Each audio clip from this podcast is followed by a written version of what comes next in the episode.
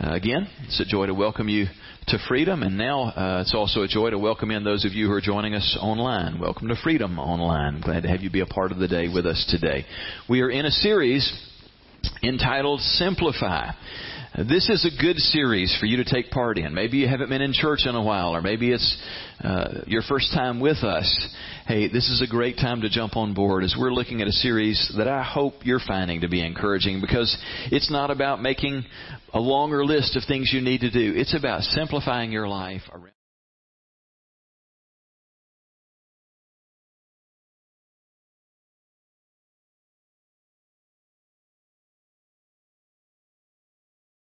installment where we're going to talk about moving from being in a place of being financially stressed to being truly blessed.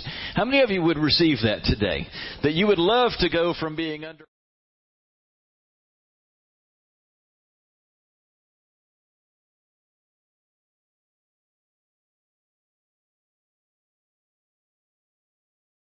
time that we're going to talk about anything that touches on finances, a lot of people just kind of pucker up right there in that moment. It's like, oh, I don't want to hear about money today. I want to just tell you on the front end, today is good news. Today is about you getting to a good place of blessing that's going to lighten your load.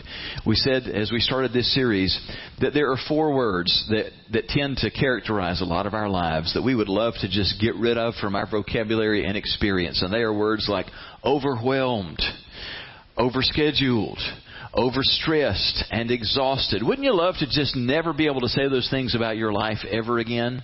I'm not going to promise you that today, but I will make you this promise that if you'll apply what we're talking about, you're going to experience a lot less of the overstressed and the overwhelmed as we're going to attack those words head on today. When I hear people talk about their levels of stress and how overwhelmed they feel in life, it seems like those tend to tie back into financial issues for many people. Feeling like there's more month than there is paycheck. You ever run into that problem? When the check ran out, there was still more month left or just feeling like there's this stuff looming out there. Yeah, what about the kids' college? What about retirement? If I'm just barely making ends meet, how am I going to deal with these things that I know are coming? The tires are going to have to be replaced. This car's wearing out. The roof is going to have to be replaced. I mean, the list just goes on and on. And when we start thinking about it, it's easy to get to a place where we just feel overwhelmed. I'm going to share with you today some truth from God's Word that will leave us where we don't ever have to feel overwhelmed about finances again. And we're going to look together at the, at least at the beginning point, at one little short story. It's just our kicking off place, but it's in Luke 19. If you've got your Bibles, I want to invite you to go ahead and turn there with me as we look at a, an encounter between Jesus and a semi-familiar character from the New Testament. Uh, he was a notorious guy. His name was Zacchaeus. And if you grew up in church and Sunday school, you sang about him. You remember he was a wee little man, and a wee little man was he. You remember this guy, the tax collector. And uh, the story that we read about him is just this one time encounter that he has with Jesus that radically changed his life. Now, before we dive into the story, I, I want to just go ahead and sort of set the stage for what I'm going to talk about today by just saying this. If you've been around here for very long, you know that at Freedom, freedom is much more than just the name of our church. We called this Freedom Church because we want this to be a place that people truly experience real freedom in their lives.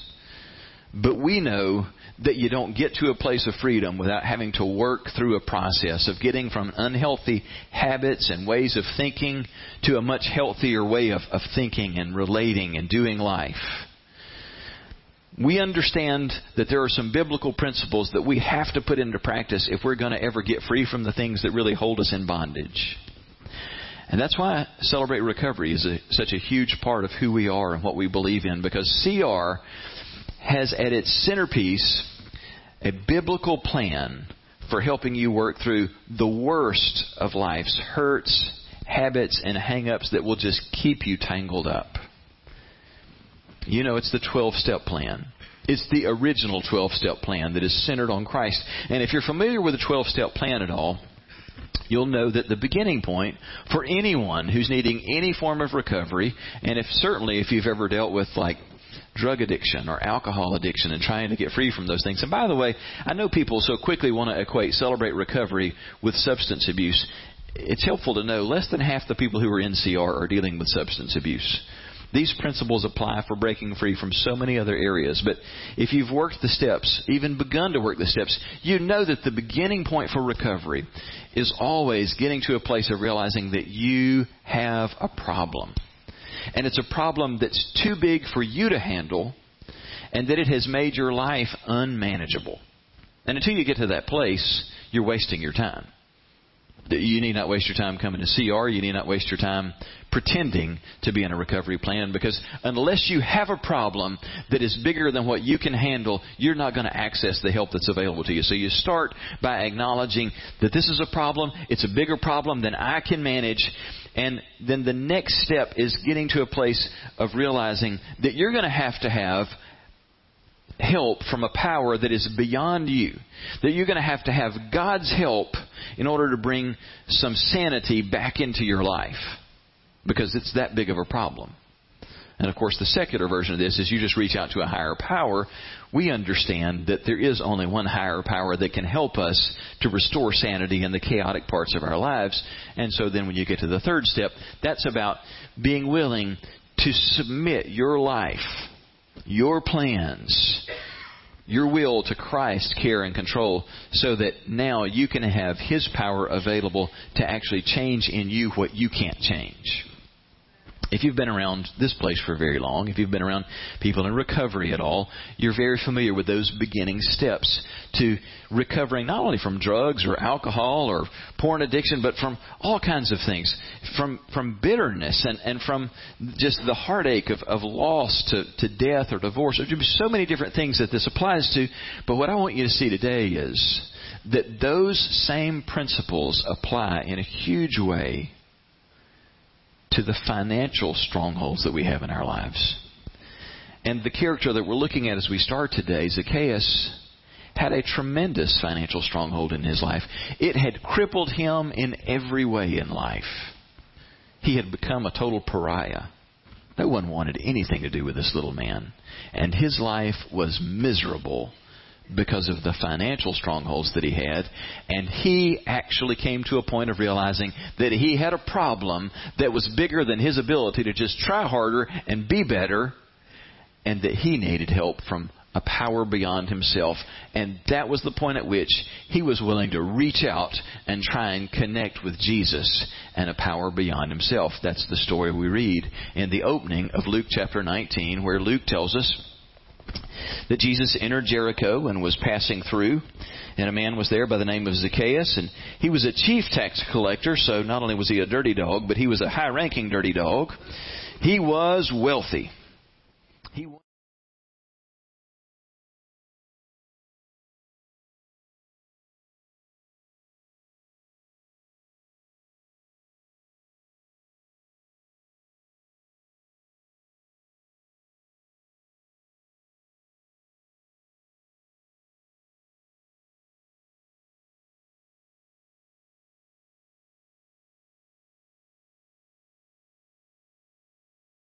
Here he is, the most talked about guy in all of Israel, is passing through Jericho. The whole town is abuzz.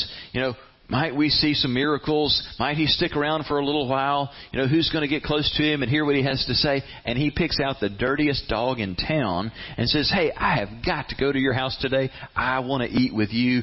And you can just hear the crowd grow silent and people are gasping and beginning to whisper. Does he know who he's talking with?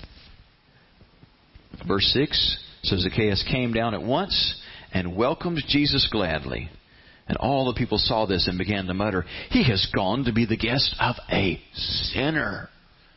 Who would have thunk? Jesus with sinners. He's gotten a bad habit of this. Now there is a significant gap between verses 7 and 8. Luke is always giving us a very compressed version of the story. He does not record any of the conversation that happens between Jesus and Zacchaeus. So you just have to let your imagination sort of fill in the blanks. What we get is the end result of that conversation. We start out with the dirtiest scumbag in town and Jesus having lunch with him. And what we get in verse 8 is the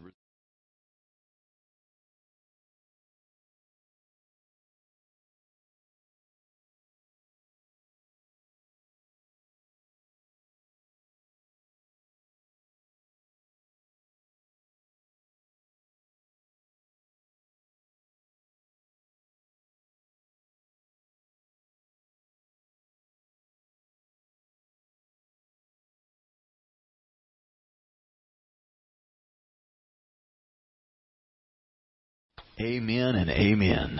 That is a great story, and it's not just a great story because a little dirty dog of a man got saved.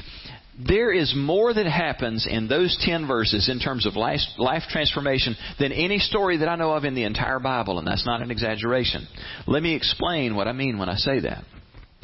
Every single one of us, everyone, to a man and woman here, we all come into the world in need of three different major reconciliations. And until you experience these, your life is jacked up. It just is. You must experience three different kinds of reconciliation in order to have peace and order, stability, and some sense of real healthy normalcy to your life.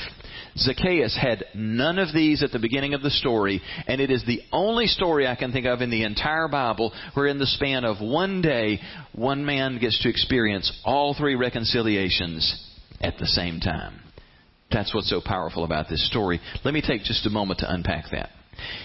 First of all, we all understand that everybody comes into the world in need of spiritual reconciliation. You know what we mean when we say reconciliation. Two people who are at odds with each other being made right with one another. We're all born in need of spiritual reconciliation. Nobody was born into the world a Christian. Being born into a Christian family doesn't make you a Christian any more than standing in your garage makes you a Buick. It just doesn't. You have to be reconciled to God to be made a Christian. And so Zacchaeus certainly needed that. And in Jesus, he discovered how to do that. The, the answer to that question, how do I get reconciled to God, is not complicated. Jesus said a child can understand this. Faith is how you get there.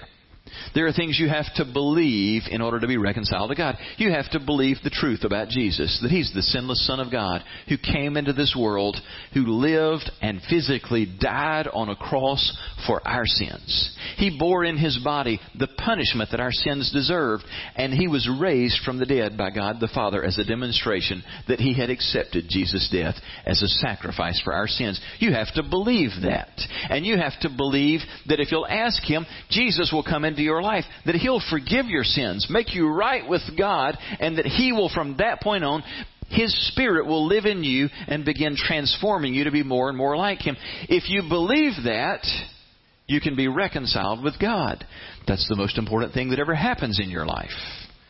Many of us have experienced that reconciliation. If you have not, you can do that today. You don't have to train for it. You don't have to study up or take a class to do it. It's that simple. Zacchaeus was reconciled to God on that day. But here's the amazing thing. He didn't just experience spiritual reconciliation. There's a second re- reconciliation we all need, and that is a relational reconciliation. Because of how broken we are, we all screw up relationships. Amen? I mean, in big ways. Think about the people in your life that you just are freaked out at the thought of ever having to be around again because of how broken the relationship is. Maybe because of something they've done to you or what you've done to them. But we wind up fracturing relationships and we need so desperately to have those reconciled. If you've ever worked through the 12 steps, you know very well how much relational reconciliation is a huge part of the equation. So many times when people are acting out in very unhealthy ways, it's because of relational brokenness. They're so at odds with somebody really critical in their lives. Oftentimes, it's a parent or a spouse. It's somebody that close to them that the relationship has not been what it was supposed to be at all. And when that's fractured, we feel broken and messed up because of that. And then we'll try and self medicate, whether we're using drugs or alcohol or sex or pornography or whatever it is. We'll try and, and address that thing in an inappropriate and unhealthy way. And what recovery helps you to do, biblical recovery, is to go back and address those relational issues. Go back and make those things right. Well, how cool is that Zacchaeus is diving right into that from day one? I mean, what's his response in all of this? I'm going to go out. I'm going to find everybody I can think of. I'm going to make a list of everybody that I've wronged, everybody that I've cheated, because the thing that's haunting Zacchaeus is that everyone hates him and he deserves it. Because he's been cheating everyone. It's what tax collectors did. They're Jews who aligned themselves with the Romans to tax their own people, and they robbed them in the process and lined their own pockets. He had gotten wealthy at the expense of his, his Jewish brothers and sisters who were already poor to begin with. And he realizes if I get right with God, I have to go and make things right with all of my brothers and sisters out here. And so the first thing that he does is he gets busy working on relational reconciliation, going out and seeking out the people that he's done wrong and hurt. And he says, I'm going to go above and beyond to do everything in my power to make it right with them, including paying full restitution. I'm not just going to pay back what I took, I'm going to pay back four times what I took. That's another sermon for another day, but relational reconciliation is a key part of getting to a healthy place in life. But here's the thing we're going to home in on today. There's a third reconciliation everybody needs in life, and it is the one that most Christians leave, at least Western Christians, apparently leave unaddressed, fail to experience, and they live stressed out and jacked up because of it, and that is financial reconciliation. We all need spiritual reconciliation with God. We need relational reconciliation with the people around us that, that we've gotten at odds with. And we need financial reconciliation. And you may think, well, that's a strange thing to list as the big three. It may seem like it, but let me tell you, it's at the heart of what Jesus talked about almost constantly. If you go back and you unpack everything that is recorded that came from the lips of Jesus in all of the Gospels, these are the first four books of the New Testament that tell us of the life, teaching, and ministry of Jesus. If you just measure, if you count how many words Jesus used to address all the different subjects that he talks about in the Gospels, number two, the second most talked about thing on the lips of Jesus was this issue. Our need, our need for financial reconciliation. Talking about money and possessions wealth, and greed. Why did he talk about this so much? Because he understood, for one, the incredible power that these things have over us. And he knew how crippling that would be for us. You know, it, it came as a revelation for me not so long ago that part of the reason that Jesus talked about this as much as he did is because he understood something that escapes most, most of us in relation to this. I need for you not to miss this. This is very significant. You know, in Matthew 6, in the middle of the Sermon on the Mount, when Jesus said, You can't serve two masters because you're going to hate one and love the other, or else you're going to love the one and hate the other. You cannot serve both God and mammon. Remember that passage? You ever noticed now, some translations will say mammon and some will say money. Have you ever noticed both of those are capitalized? You should always think that was kind of odd. Why does that need to be capitalized? I'll tell you why it's capitalized. Because it is a proper noun. It's identifying not just a concept, but a person. Mammon. This is a, a spirit of greed. I mean, literally, a spirit of greed. And Jesus is trying to help us understand that you either put Him first place in your life and you serve Him, or you find yourself serving someone else. Not just a concept, but a driving spirit. His name is Mammon. Their names are Mammon. They operate under the covering of Mammon. The control, the desire for money. And I want to tell you, I can't think of any other more pervasive spiritual struggle in American culture than the spirit of mammon. Not sex, not alcohol, not drugs.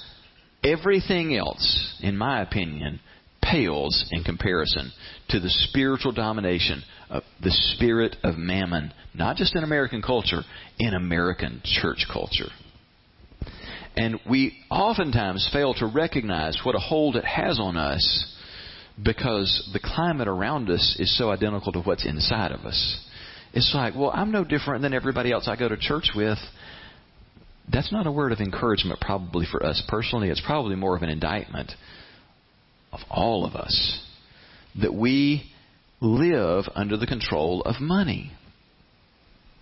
Now, Zacchaeus he came to grips with that, and it was maybe easier for him to come to grips with how much mammon was the spirit in control of him. He probably couldn't name what the issue was, but he could see that something was wrong because everybody around him wasn't wealthy compared to the rest of the world. He lived in a world of poverty, and yet he was the rich man at the expense of everyone around him. It was tormenting him. He knew something was so wrong about this and he needed to change and yet it was a spiritual stronghold in his life. He could not get free from it on his own like any other addiction or spiritual stronghold. It was going to take a power beyond himself to get free from the spirit of mammon and that's true for a lot of us today. Until you realize the depth of this problem, you won't get to a better place because it's going to take a power bigger than you and me to break the control of the spirit of mammon over us. Zacchaeus was desperate enough that he reached out to Jesus by climbing a tree, strategically placing himself to get close to Jesus. And when Jesus passed by that way, Jesus reached out to him. That's a great little reminder that when you're desperate and you reach out to God, God always reaches back out to you. I can't tell you how he's going to do it, but you can bank on this. He will do it. And as Zacchaeus reached out to Jesus by climbing that tree, Jesus reached out to Zacchaeus and wound up saying, Let's go to your house and talk about it. Can you picture what that must have been like? I'm guessing they're probably going to the nicest house in town. Don't you wish we could see a, you know, a TV show that would show us cribs of Jericho, 30 AD? I wonder what his crib looked like. I bet it was big.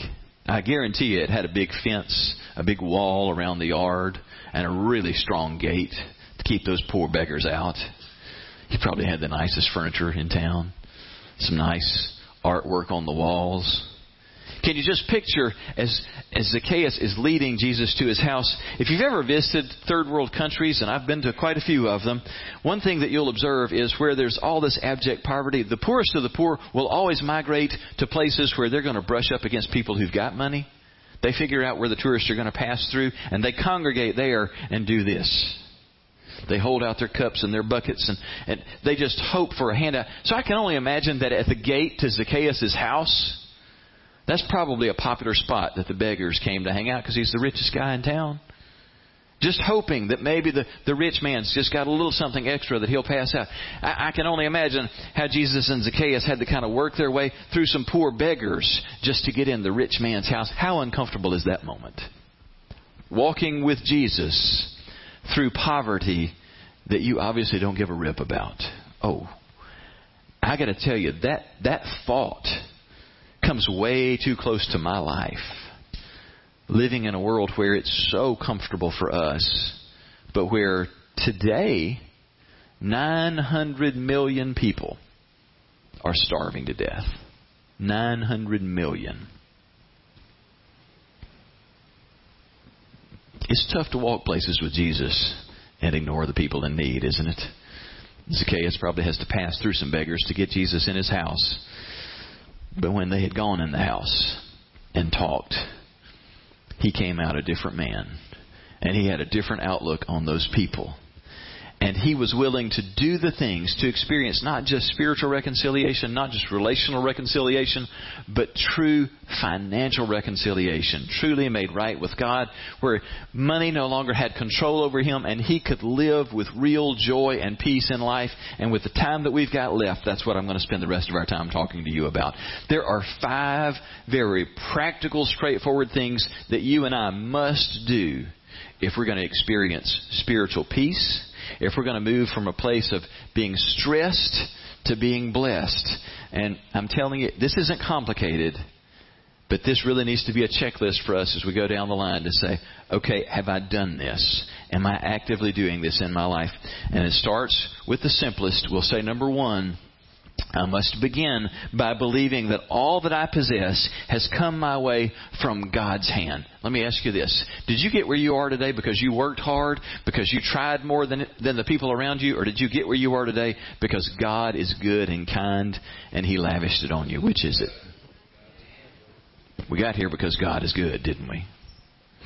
James reminds us in James 1:17, every good gift and every perfect present comes from heaven. It comes down from God. Now, certainly we have a role to play. He expects us to work. People who work hard and who apply themselves experience blessing as a result of that. But we never need to lose sight of what the Word says in Deuteronomy chapter 8 when He says, But remember the Lord your God, for it's He who gives you the ability to produce wealth.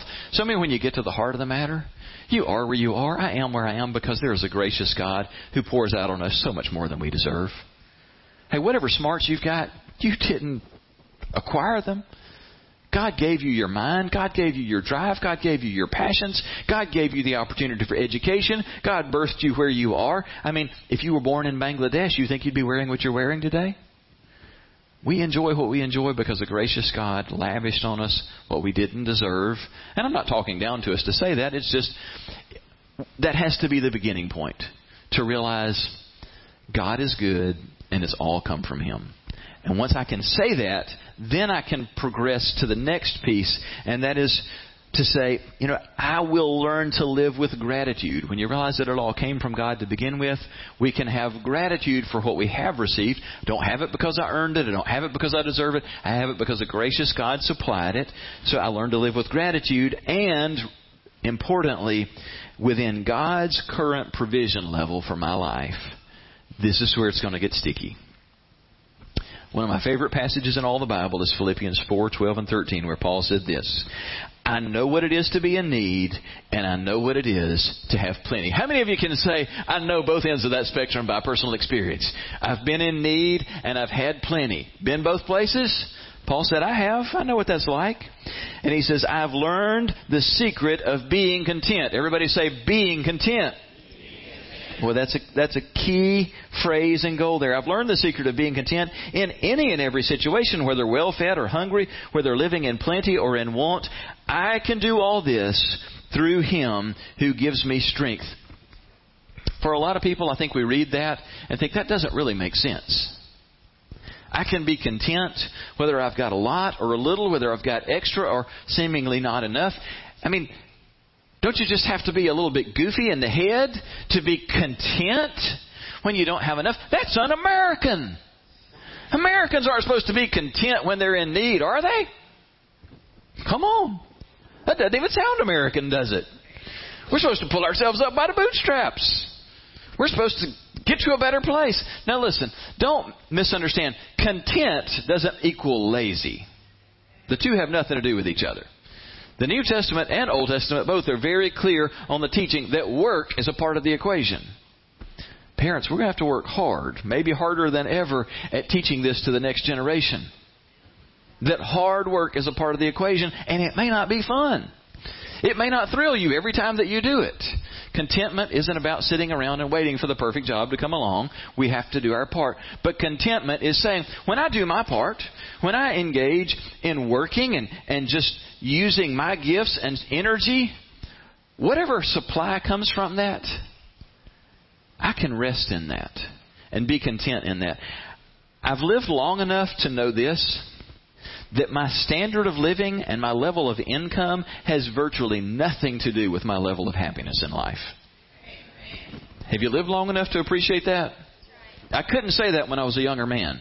I mean, I wouldn't have ever said this, but I absolutely believed when I was younger, the more money you have and the bigger house and the you know the nicer stuff, the happier you're going to be. And it really does take some life experiences to get you to the place of realizing, mm I can look back and realize some of the happiest times of my life are some of the lowest times financially. There's no correlation between wealth and stuff and happiness. And Paul said, I get this. I've learned to be content. And he says, here's the secret of contentment in all circumstances that I can do all things through Christ. What's that about? It just boils down to this. When I'm following Christ and when I'm putting into practice the financial principles that we're talking about today, my welfare is God's deal. It's not mine. It's His deal to make sure that I'm taken care of. Now, yes, I've still got to, you know, report for work and, and do my piece in that. But beyond that, I don't have to stress about how am I going to take care of myself? How am I going to take care of my family? What are we going to do for retirement? I don't have to fret over those things. That's God's deal. It's up to Him to take care of us. Jesus gave a long talk about this, right in the heart of the Sermon on the Mount. He says, You fret about all of these things. You're worried, worried, worried. What are we going to eat? What are we going to drink? What are we going to wear? And He says, Don't you get it?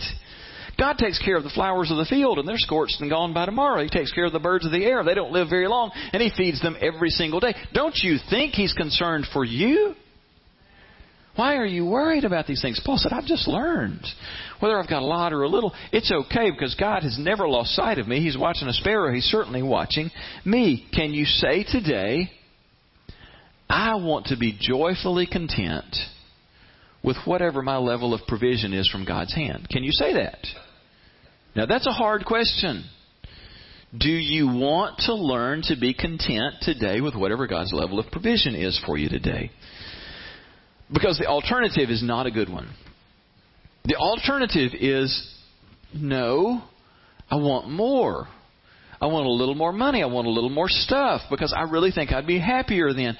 And here's the thing you must understand about that that's the love of money. And if you love money and stuff, don't miss this. If you love money and stuff, you will never, ever be content in life. Mark it down. It's a spiritual law. The Word says it's a fact. Solomon said in Ecclesiastes 5:10, "Whoever loves money will never have enough money. Whoever loves wealth will not be satisfied with it." Do you get the point?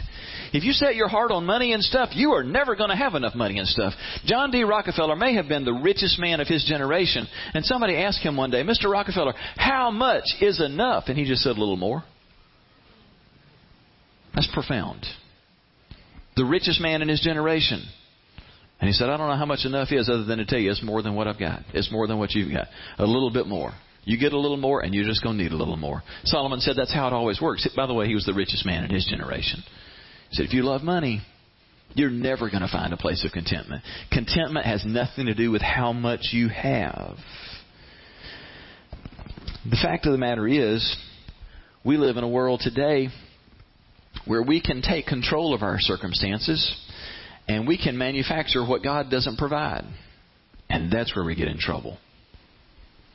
There's a provision level that God has for your life for right now, for this season. Let this sink in. God has a level of provision for your life, and it's probably not the same as my life or the same as the lives next to you. It may be above or below in terms of financially and materially what that looks like. But right now, in this season, God has a particular provision level for your life for this season, and it's enough. By His wisdom and design, it's enough. But if you don't agree that it's enough, you can bypass that. You absolutely can. And you know how. We can sum it up in two words. They both mean pretty much the same thing credit, debt. That's what those things accomplish.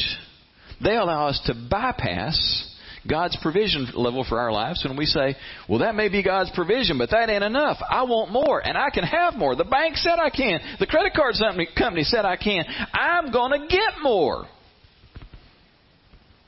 Now, listen, I'm not saying all debt is sin. If God had wanted to say that, He would have said it in His Word. He did not.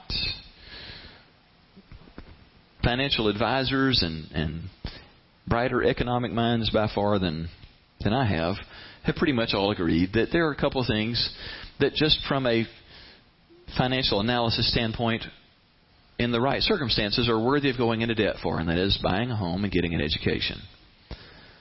That in the long haul, under the right circumstances, choosing to buy a home can be a good investment. You, you know, you're gaining equity as you go along, and and you're if you're there long term, it gains value typically. So that can be a wise investment that's worth going into debt for. Getting an education, if you finish it and apply it, can be worth going into debt for. But pretty much all economists agree there's not anything else that you'll ever borrow money for that is a sound financial investment. You're just putting yourself in a hole. We're saying God's provision isn't enough. And so what we wind up with is a, a, debt load that begins to be stressful and overwhelming for us with a net effect that in American culture today, 90% of young couples who get married, it is no longer a question of whether the wife and the husband both will work. It is an absolute financial necessity because they've committed themselves to a lifestyle that requires two incomes to pay off all the debts and pay all the bills. The interesting twist on this, and I won't chase this rabbit far, but it's interesting to note particularly of women in the workforce, that 50% of women who work because they just want to work and enjoy it, 50% say that they are happy, content, and enjoy the job that they go to. That's not great, but that's decent. 50% say that. But did you know that of wives who work because they have to work, only one in seven say that they find any contentment or joy in it? Six out of seven are miserable doing it if they work because they have to. When you embrace a lifestyle where there's lots of debt and lots of have to financially, it pretty much guarantees we're not going to be happy. We've bought into a lie that says if we just have more, we'll be happier, and you won't. Paul begins this little statement this little teaching with the statement, I know what it is to be in need and I know what it is to have plenty. One of the things, I mean, I know this is so elementary, but it, it's got to be said out loud. One of the things that we've got to accept is that it is by God's design, it is consistently the case that we are all going to experience an ebb and flow financially. We're all going to have seasons of abundance and we're all going to have seasons of real need. I want you to think for a second about the neediest, financially, the neediest time in your life. When was it? I know the first thing that comes to mind for me, I mean, I know exactly when it was 26 and a half years ago, the birth of my first child.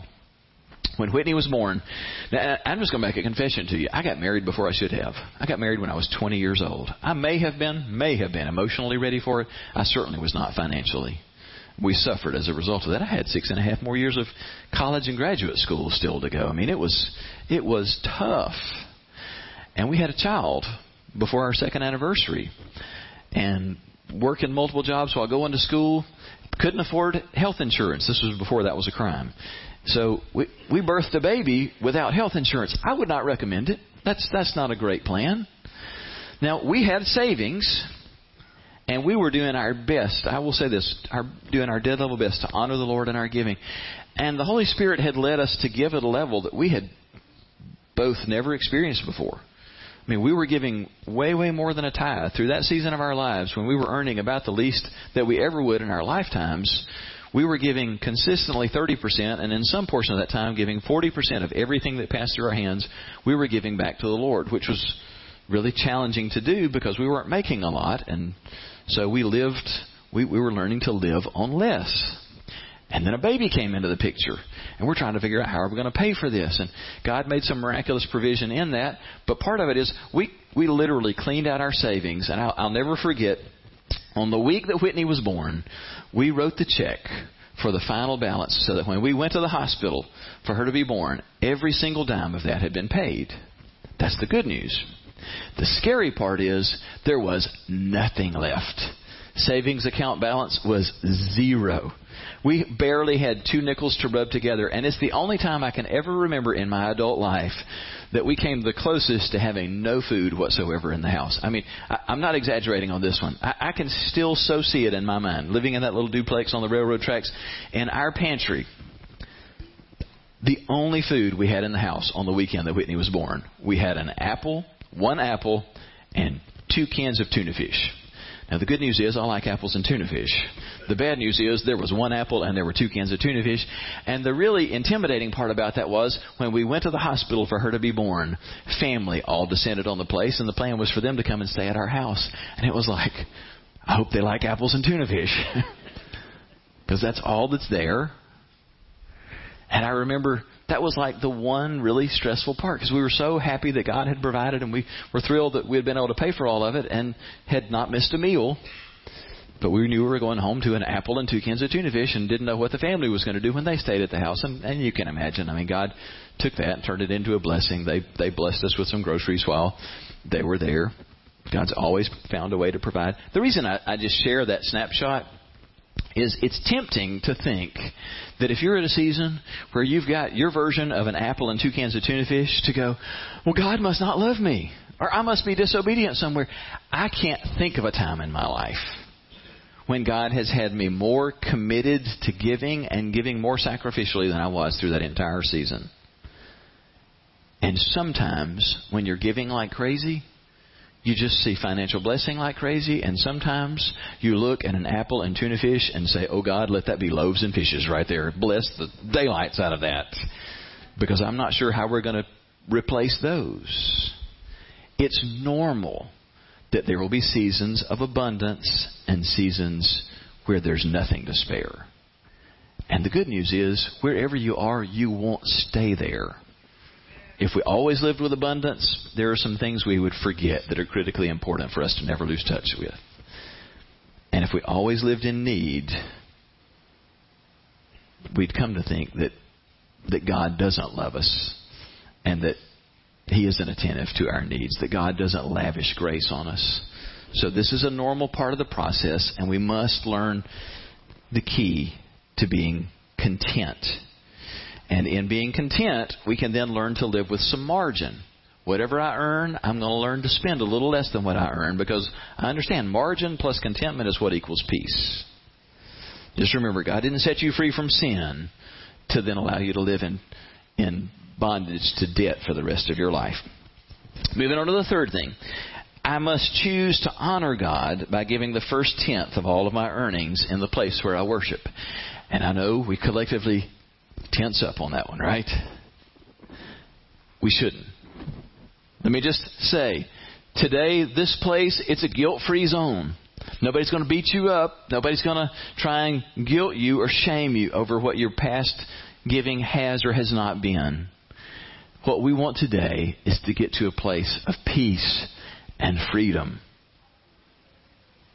And the key principle is to remember blessing's going to follow obedience. Proverbs sums up very well the teaching of the Bible concerning wealth.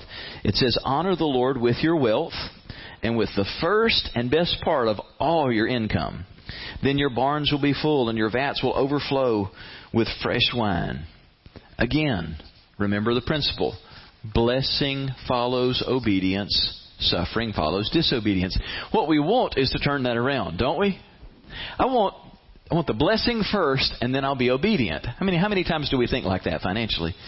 It, I know I'm not doing what I ought to be doing. I know I'm not giving like I ought to be giving. But if God would just give me a better job, if God would just give me a big fat raise, I would so be generous then with that. No, you wouldn't. Not if you're not generous today. I mean, how many times have we said, Oh God, I'm telling you, if you just let me be the winner of that Powerball, I would tithe so fast. No, you wouldn't. If you make $40,000 a year and you won't give God 4,000 on 40,000, you are smoking crack if you think you would give God 4 million out of 40 million. You would not do it. You would hold on to that 4 million. Yes, you would. If it's just the truth. You've got to learn to be faithful in the little things before you have any hope of being faithful in the big things. Blessing follows obedience, and I want the blessing first. And you probably do too. There's that wonderful dialogue. You know I'm going there. I can't skip it.